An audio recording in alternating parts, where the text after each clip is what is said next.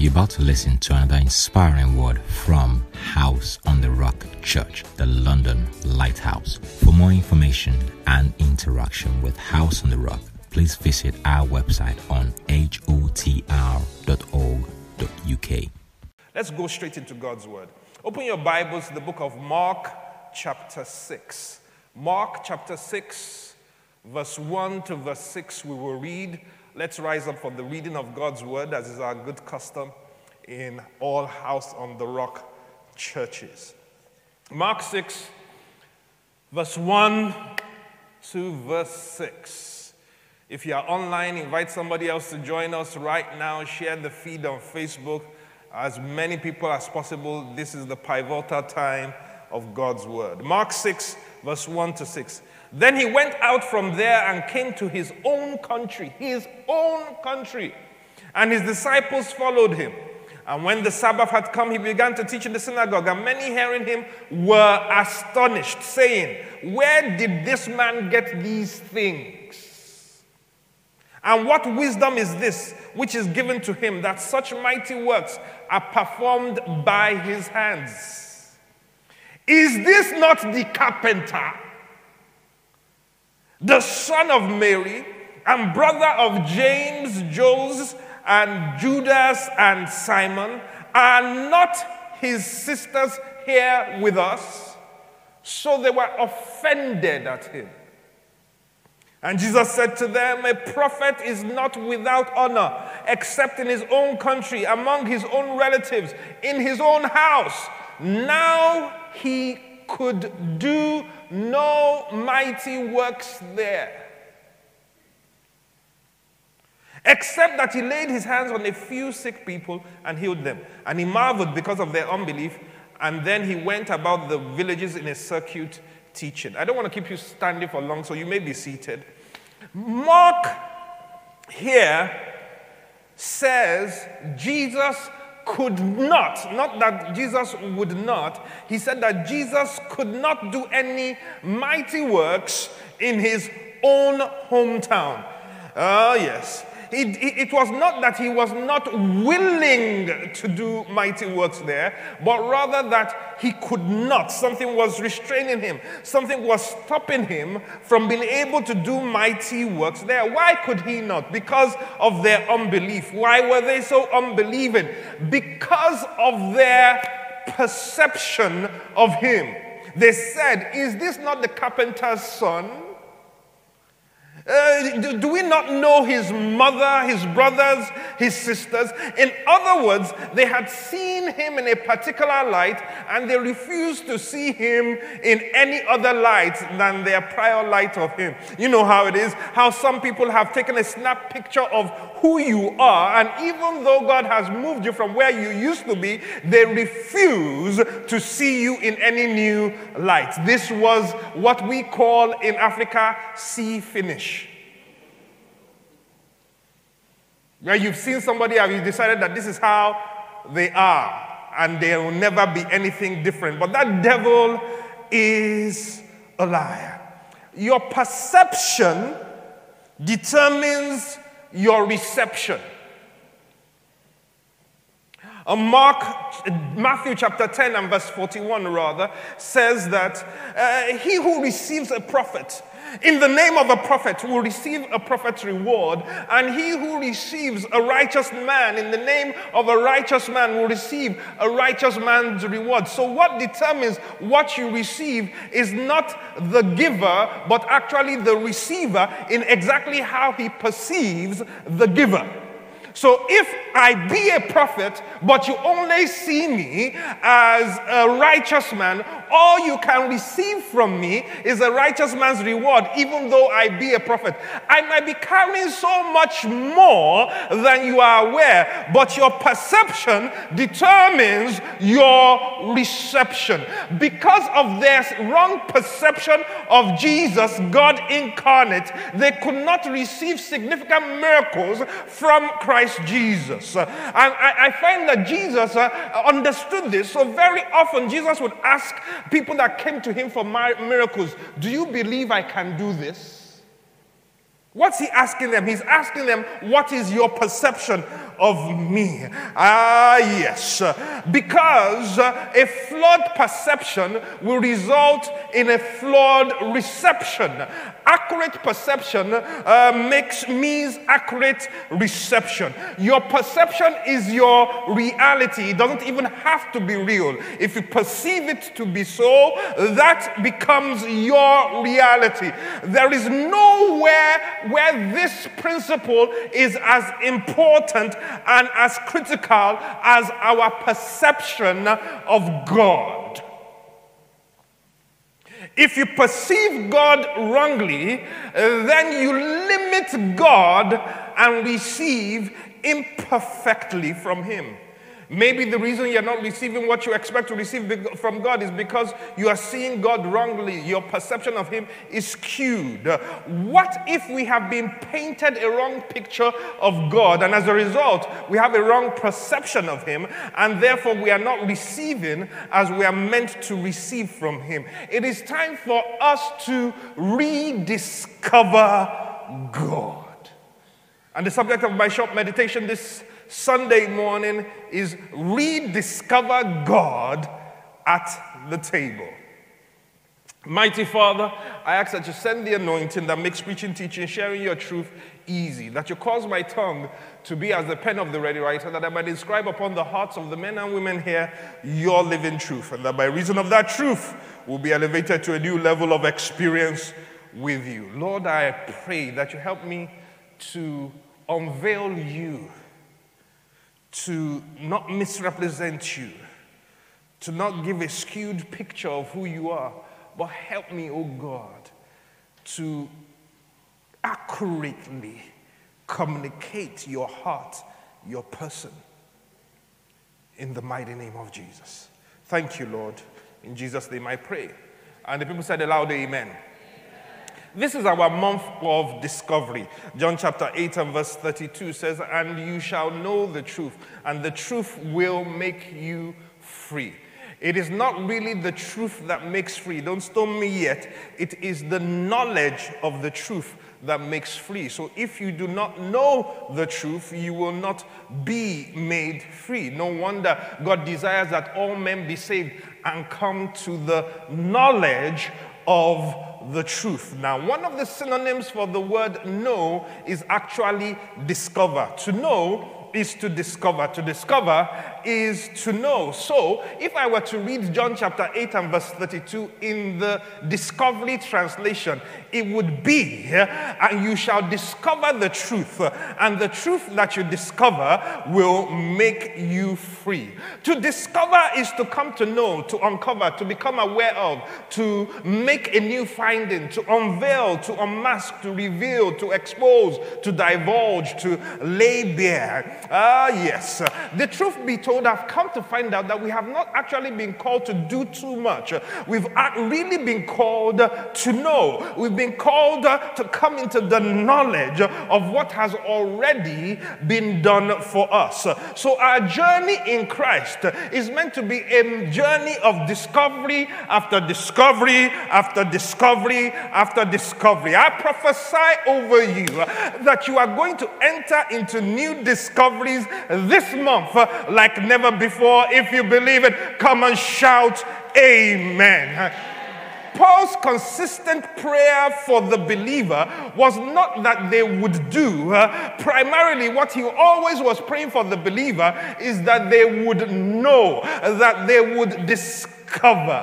Oh, yes. Some things are being withheld from you simply because you have not discovered your right to them. But the day you discover that I have a right uh, to this thing, ah, uh, yes, in my language you say abukukan, that means that now I'm going to take it. It's mine, it's mine, it's mine, and nobody can stop me from taking what is rightfully mine. As long as you are in the dark, as regards your right to them. They will continue to be denied to you. But the day you discover your right, no longer will you abide it being denied you, not a day longer. Your discoveries will lead to recoveries. Uh, can I prophesy to somebody? Because I know that none of us have been without the experience of loss uh, in these last 18 months. Uh, but I want to prophesy to you by reason of the discovery of the finished work of God, by reason of this discovery of what God has already done for you, you are going to make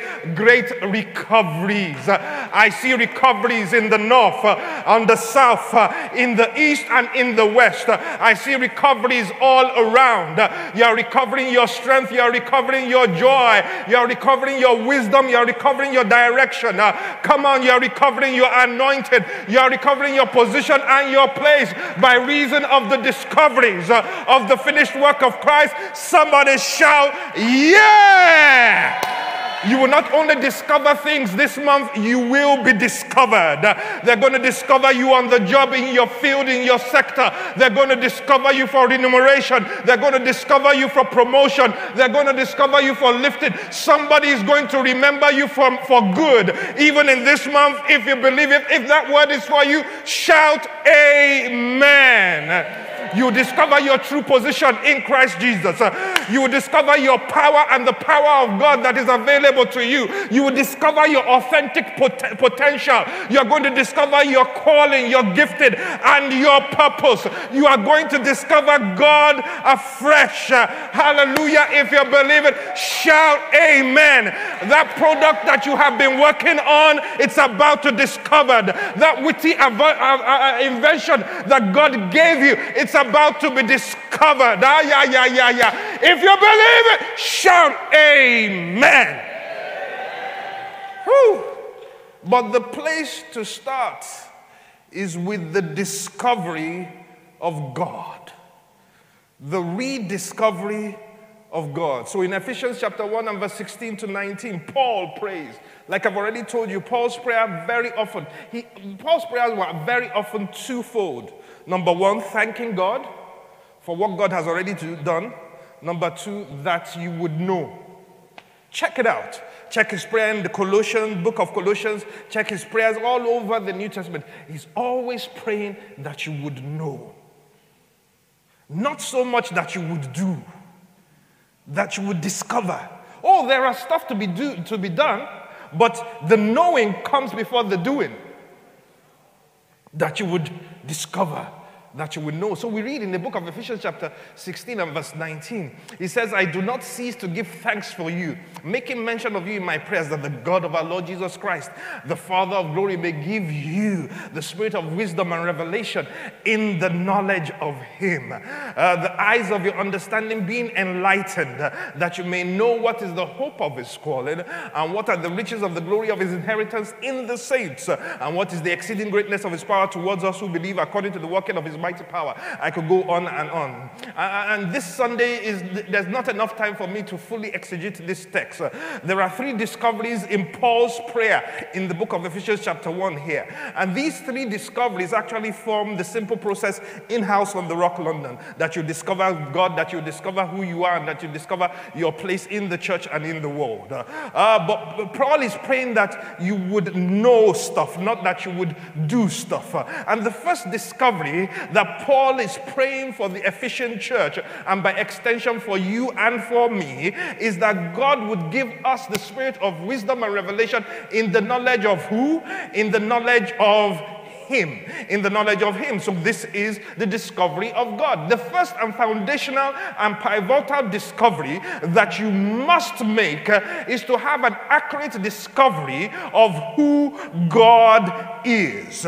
I believe that we have suffered greatly from a misrepresentation of who God is. And this has resulted in a flawed perception of who He is, and therefore a flawed reception of what He would want us to have. Uh, some of the misrepresentation of who God is um, has been unintentional, while some has been very deliberate, uh, because men gain from giving a wrong picture of who God is. Uh, some of the misrepresentation of who God is has been because men have not learned how to rightly divide the Word of God, how to rightly interpret the truth of God's Word. Uh, now, we have a challenge because sometimes when you read the Bible, the picture and the characteristics of the God that we meet uh, in the Old Testament uh, seems to be very different uh, from the picture of the God that we see under the new covenant. Can I get a witness? It looks like they, they look a little bit different. And so people seem to struggle. Is the God of the Old Testament the same as the God of the New Testament? Because they seem to be contradistinctive, they seem to be different uh, from one another. Uh, many old time believers present uh, the God of the Old Testament as the OG, the original gangster. Oh, no, sorry, the original God. While the God of the New Testament is a pretender to the throne. But that devil is a liar. Can I tell somebody today that is the same God of the Old Testament that is the God of the New Testament? He's the same yesterday, today, and forever. He's the original God, the original gangster eh, that does great righteous things uh, for his children. He hasn't changed. However, we still have a problem with the way that he is depicted in the Old Testament and the way that we see him in the New Testament. How can he be the same God? Maybe the problem is not with who he is, but with how men saw him and therefore how men presented him to us. Maybe it's not God that is changing. Maybe it is uh, the author, the writer, that is only speaking uh, in the language that he understands and the way that he saw things. Ah, uh, yeah, yeah, yeah, yeah, yeah, yeah, yeah. Uh, the way he was presented in the Old Testament was therefore different from the way he is presented in the New Testament. But it is not him that changed, it's the presentation that changed. Did you hear me what I say? So, so, so you must understand uh, why did the Old Testament writer, the Old Testament author, present God differently from the New Testament writer? Well, the Old Testament writer saw and wrote through a veil. Didn't you read it in the New Testament in the book of Second Corinthians where it says that there was a veil upon Moses' face, which was depicting uh, that they couldn't see things clearly. So the Old Old Testament was written with a veil on their face. They couldn't see clearly, while the veil is removed in Christ Jesus. The Old Testament writer had no clear concept of a devil uh, and demons uh, and the evil world. Uh, in, in the mind of the Old Testament writer, all things emanated from God. Let's rightly divide this. When you understand that, you start to understand the language of the Old Testament. The Old Testament writer will say, the evil spirit from the presence of the Lord came down to torment Saul, as if God has a special compartment in heaven where he keeps uh, evil spirits to send to torment people. That devil is a liar. It's, it's just the Old Testament writer who has to subscribe all responsibility to God that would say that the lying spirit from God, the evil spirit from God. He's writing as he knew it. He had no clear concept that there was a devil uh, separate from God, and the evil spirit wasn't being on assignment from God, but was on permission from God. Assignment is different from permission. Permission is because this is a world where He has given us the right to choose. And because we have a right to choose, He has to permit certain things. When you understand this about the Old Testament writer, when you rightly divide the Word of God, when it comes to this, uh, the Old Testament all of a sudden takes on a new flavor. You start to see uh, all sorts of things in the Old Testament that you start to say that, okay, that's not exactly accurate. In other words, the Old Testament is actually supposed to be interpreted in the light of the New Testament. You know that scripture that we love to quote, especially when we lose somebody that is close to us uh, and we feel the pain of it, uh, and we say, God giveth and God taketh away. Blessed be the name of the Lord. I understand where you're coming from. I have empathy to your pain, but can I make it clear? It's not God that taketh away. It's not God that taketh away. That's the Old Testament writer. He's in the way he sees it. He has to ascribe every responsibility for everything that happens to God. God giveth and God giveth and God giveth and God giveth. And he keeps giving. He's a giving God. I know I'm coming against religious mindset here. I know it's tough, but stay with me. It's going to make sense. so, in our movement from the Old Testament to the New Testament, it is not God that is changing, it's our perception of Him that is changing. We are getting more accurate in our perception of him. Listen to what Colossians chapter 2 and verse 16 and 17 says. says Let no one judge you in food or in drink or regarding a festival or a new moon or Sabbaths, which are a shadow of things to come, but the substance is of Christ. What he's already trying to get you to see is that everything you're reading in the old covenant with the veil over it is a shadow you can't hug a shadow. You can't hold a shadow. You can't take from a shadow. The substance, the real thing, is Christ. Hebrews chapter 10 and verse 1 says, For the law, having a shadow, it was a shadow of good things to come and not the very image of the things can never be, never with these same sacrifices which they offer continually year by year, make those who approach perfect. The Old Testament was the shadow, while the New Testament is the substance. The picture of God we had in the Old Testament was a shadow. While the accurate picture of God is seen in the light of the New Testament. Now, somebody's going to say, so, but, but why would God allow men to write that way? it is the glory of God to conceal the thing, it's the honor of kings. We are kings and priests to unearth the truth. Hallelujah. God still wanted to convey himself to you. And even though he knew that uh, men in their frailty, in their transcription, would still put in their perception, their perspective, how they understood things. Ezekiel will talk about a will and a, in a will because that's all he had to describe what he was seeing in the spirit. But then we understand now that he was probably talking about automobiles. Is anybody hearing me what I'm saying? You can only get a clear picture of God in the light of the new covenant. Okay. Oh, that we would study to rightly divide the word of truth, that we will no longer be put to shame. We are first introduced to God in the book of Genesis. In the beginning, Genesis chapter 1 and verse 1, God created the heavens and the earth. This is our first introduction to God in the Bible. In the beginning.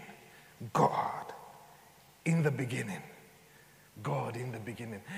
That in itself is a little bit of an inaccurate translation. Why is it an inaccurate translation? Because uh, normal human language cannot depict uh, where God is. Because the truth be told, when you say in the beginning, uh, God has no beginning. Uh, so he's not in the beginning, the beginning is in him. Oh, oh yeah. He's the one who started all things without having a start. He began all things without having a beginning. He's the Alpha and the Omega. He is the A and the Z. He is awesome. Uh, uh, he is mightier than mighty could ever be. Uh, describing him as mighty is only us trying to put a qualification to his mightiness, which we cannot comprehend. Is anybody hearing me what I'm saying? He's the ancient of days. He's the rock of ages. He's the, uh, the Jehovah Jireh, Jehovah Jehovah Rapha, Jehovah Sabaoth. He is mighty. He is glorious. He is more powerful than power could ever be. This is our God in the beginning. God. In the beginning, God. In the beginning, God. Then he says, In the beginning, God created the heavens and the earth. So we are introduced to God as the creator. And then he proceeds and he tells us what he creates. And for six days, he creates everything. He creates the sun, the moon, the earth, the oceans, the birds, the animals, the plants. He creates everything that we see. And then the pinnacle of his creation was to create man. And then after creating man, he introduces man to what he had created. This very sequence starts to unveil to you our God, the creator, who first of all creates everything before he creates the man that's meant to enjoy the everything that he created. Are you hearing me what I'm saying? He's already revealing himself to you that this is the way I operate. I create everything. I finish the work, then I introduce you to the work that I have finished. I finish the work, then I introduce you to the work. I've taught you this before. Uh, he finished uh, the work, and then it says on the seventh day he rested. He did not rest because he was tired, exhausted, or expended all of his energy. He rested because he was finished. And then man's first cognitive day, day, on the face of the earth is God's seventh day of rest. So man was born into rest, introduced to rest, introduced to the finished work. So the Sabbath is actually all about the finished work, but we've made it about religion. Religion has misrepresented God to us, has painted a picture of God that is not an accurate picture. So he prepares all things and then calls man to enjoy tend and keep whew, what he has prepared. It is the entry of sin that alters the script. Who understands God? Jeremiah chapter 9, verse 23 and 24. Thus saith the Lord, let not the wise man glory in his wisdom let not the mighty man glory in his might, nor let the rich man glory in his riches, but let him who glories, this is to boast, glory in this, that he understands and knows me. If you are going to boast in anything, this is the only thing you should boast in that you understand and know God, that I am the Lord, exercising loving kindness, judgment, and righteousness in the earth. For in these I delight, saith the Lord. Know this that He is the God of loving kindness, judgment, and righteousness. It is only He that can hold these three quantities within Himself without betraying any. Because naturally, these three elements don't always work together.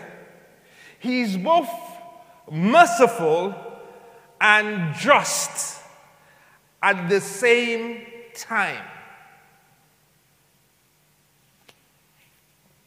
Hardly can you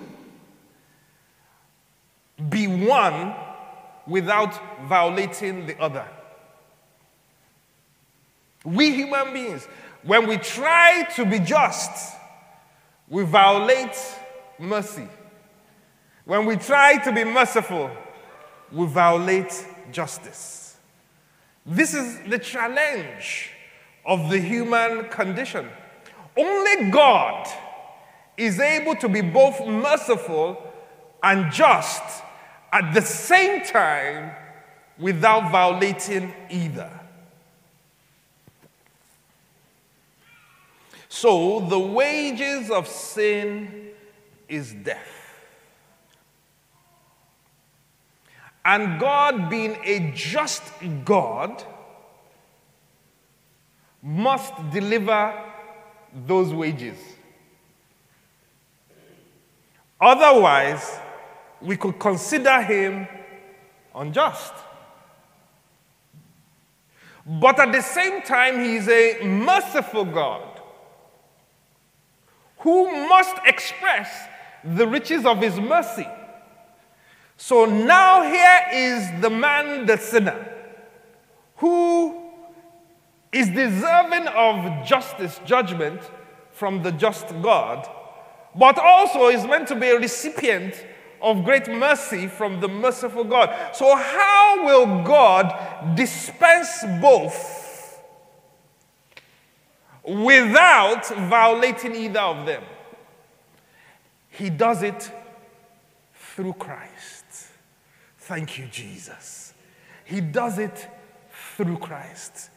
This is the reason he sends Christ Jesus. So we go to John and chapter 3 and verse 16, and he says, For God so loved the world. Oh, God so rich in mercy. He loved the world so much that he sent his only begotten Son, that whosoever believeth in him should not perish but have everlasting life. So God, uh, wanting to be both merciful and just at the same time, sends Jesus on the sin, not to live but to die. So that uh, on the cross, uh, Jesus uh, could take all of the punishment and the righteous justice of a just God on your behalf and on my behalf so that God could remain just. Do you get me what I'm saying? And so that he could be merciful at the same time. So Jesus pays the price taking the judgment that you are deserving of so that now you can receive the mercy that you could not have had before. Woo!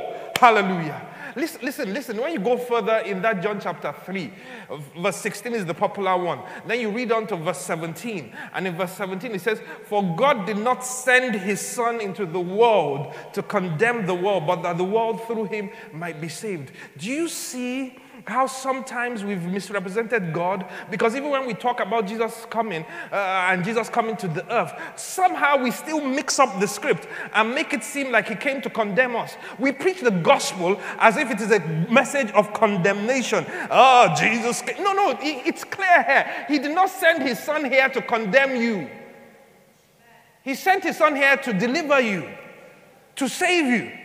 Where, how did you get it mixed up? It goes further in verse 18. He says, He who believes in him, he who believes in the Son, is not condemned. For he who does not believe, now listen to this statement, is condemned already. Jesus didn't need to come to condemn us. We were already condemned, for the wages of sin is death. Why does he need to bring insult to the injury? He didn't come to condemn you, he came to deliver you. Any gospel that is preaching condemnation is not the true gospel. For in the word of God, it says, There is therefore now no condemnation for those that are in Christ Jesus. Hallelujah. Whew! We misrepresented God as an angry, judgmental, looking for every and any excuse to send us to hell. But no, this was wrong.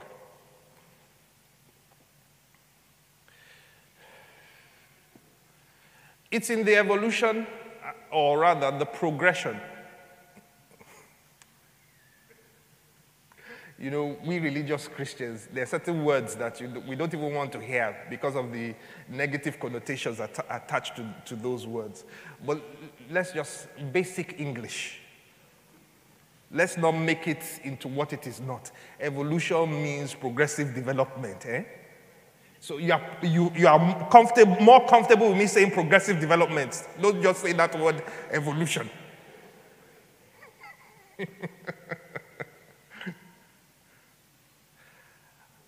we mastered and acquired PhDs in the law. And it was part of the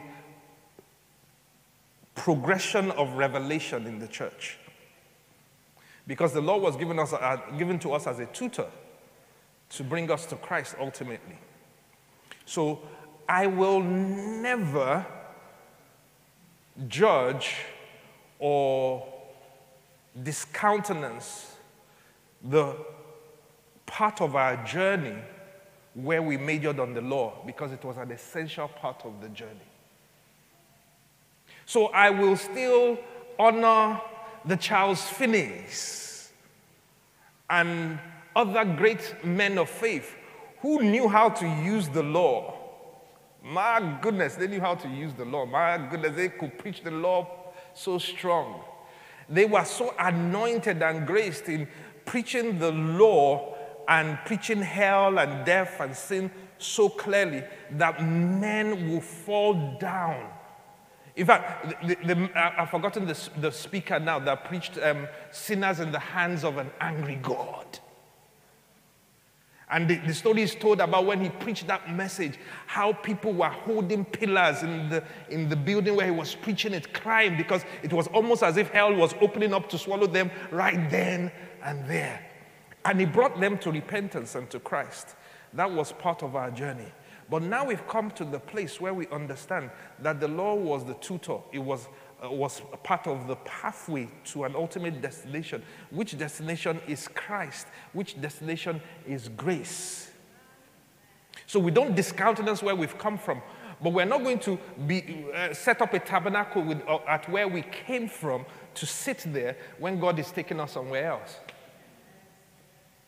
Is, are you hearing what I'm saying? So we read 2 Corinthians chapter 5, verse 17 and 20. I love this portion of scripture as I'm starting to bring this thing to a close. Therefore, if anyone is in Christ, he's a new creature. All things have passed away, all things have become new, all things are now of God. Who has who has reconciled us to himself through Christ Jesus?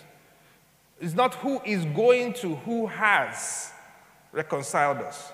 So he's already paid the price, he's already paid for our reconciliation. Is that clear? And then he says, and has given us, you and, uh, you and I who are saved, he has given us the same ministry of reconciliation. That is, that God was in Christ reconciling the world to himself, not imputing their trespasses to them. Why? Because somebody has paid the price, Christ Jesus, has committed to us the same word of reconciliation. Now we are ambassadors. We are meant to be ambassadors of that same message that God is no longer angry with you. Somebody's paid the price. Hello? That's what we are ambassadors of that the world has been reconciled back unto God through Christ Jesus. You are missing out on so great a salvation that has already been paid for. Hallelujah. In fact, he says that we are ambassadors of Christ as if God were in us pleading. We are pleading with men. How can you pass on this, pass by this big deal? How? God is not bad today and good tomorrow then bad the next day, and then good the next day. Our God is consistent. The God of the Old Testament is not different from the God of the New Testament. We just did not see him clearly in the Old Testament, and the price had not yet been paid at that point in time. But now we see him clearly in the new. So in James chapter 1, we read in verse 16 Do not be deceived, my beloved brethren. Every good and perfect gift comes from above, comes down from the Father of light. Now Now, listen to the description of the Father of light, with whom there is no variation, there is no variableness, nor even the shadow of turning. Not that there is no turning, even the hint, even the suggestion of turning. So, my God is consistent. My God is consistently good. Every good and perfect gift comes from the Father of light, in whom there is no variableness, nor the shadow of turning. Ah, my God is consistent. My God is good. Somebody shout all the time. You see, if your God is inconsistent, how can you have faith? If your God is inconsistent, then how do you know whether this is one of the good days or the bad days? He's consistent. Listen, most of us do not have a problem believing in the ability of God. Where we struggle is the willingness of God. And the reason that we struggle with the willingness of God is because we haven't gotten a clear picture of who He is. Because if we got a clear picture of who He is, you know that He's not just willing, He's already willed. Jeremiah chapter 29 and verse 11. I know the thoughts that I have towards you, not thoughts of evil, but of peace, to give you a future and a hope. His thoughts of you are not of evil. His thoughts are thoughts of peace, nothing missing, nothing broken. When you fully understand what I've just told you about God, when you understand who He is, when you understand His disposition, you then understand why this communion table could never be a table of cursing. This table that was instituted by God is symbolic and representative of what He has already done for you and for me. It's a table of blessing. The gospel is simple, we work hard to complicate it.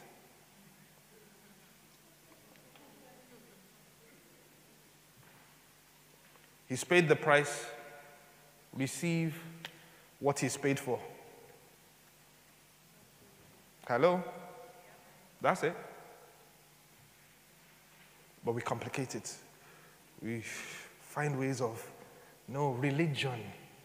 Must say, no, no, no, no. It's, no, it's not like that. It can't be that simple. How can it be that simple? No, no, no, no, no. You don't understand. There are deeper things.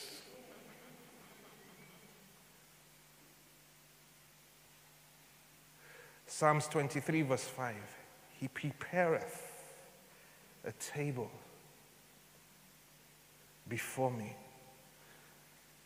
in the presence of my enemies. In other words, there's nothing the devil can do about it. He's already prepared the table. Yours is to come to the table and enjoy what He has prepared.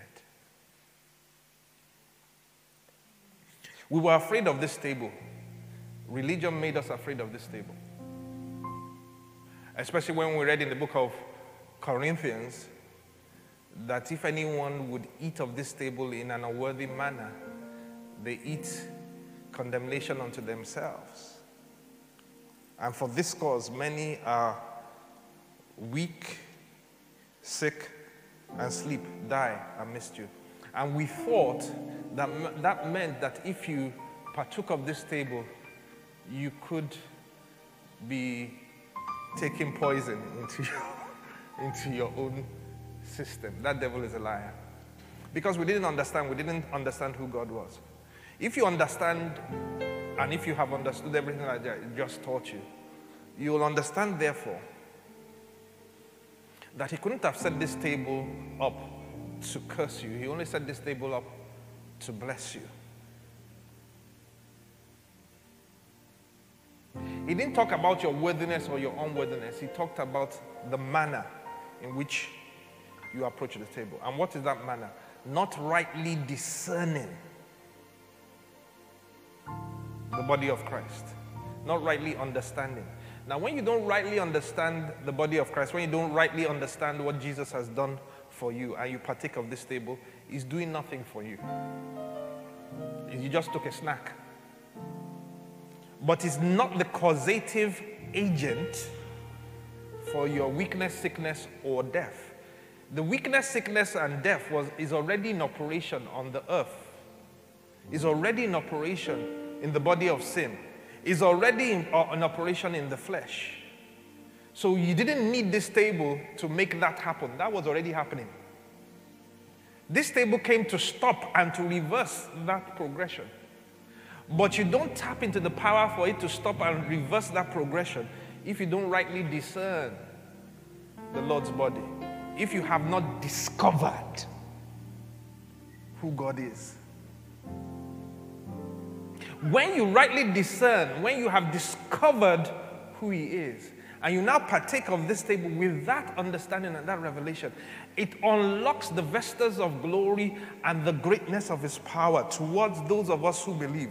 That same mighty power that brought Jesus back from the dead. So by his spirit, he quickens our mortal bodies. Whew. Thank you, Jesus. As I behold the glory of his finished work, my heart is full of gratitude. My worship changes. You know, some people will see us worshiping, singing, dancing, kneeling down, tears running down our face. That's the one place where I have absolutely no shame crying. Because I see what He has done. If I had a thousand tongues, it would not be enough to appreciate Him. If I sang a million songs, I still would not have scratched the surface of my appreciation of the price He has paid. But attempt I must to express that gratitude day after day after day. So my ministry and my service comes out of the gratitude of the knowledge of the finished work. How can I faint in service towards Him? I cannot faint. This is not an entitlement. I deserve nothing, but His mercy gave me everything. Thank you, Jesus. Thank you, Jesus. I don't know whether there's anybody grateful like me under the sound of my voice, just appreciative of this consistent God.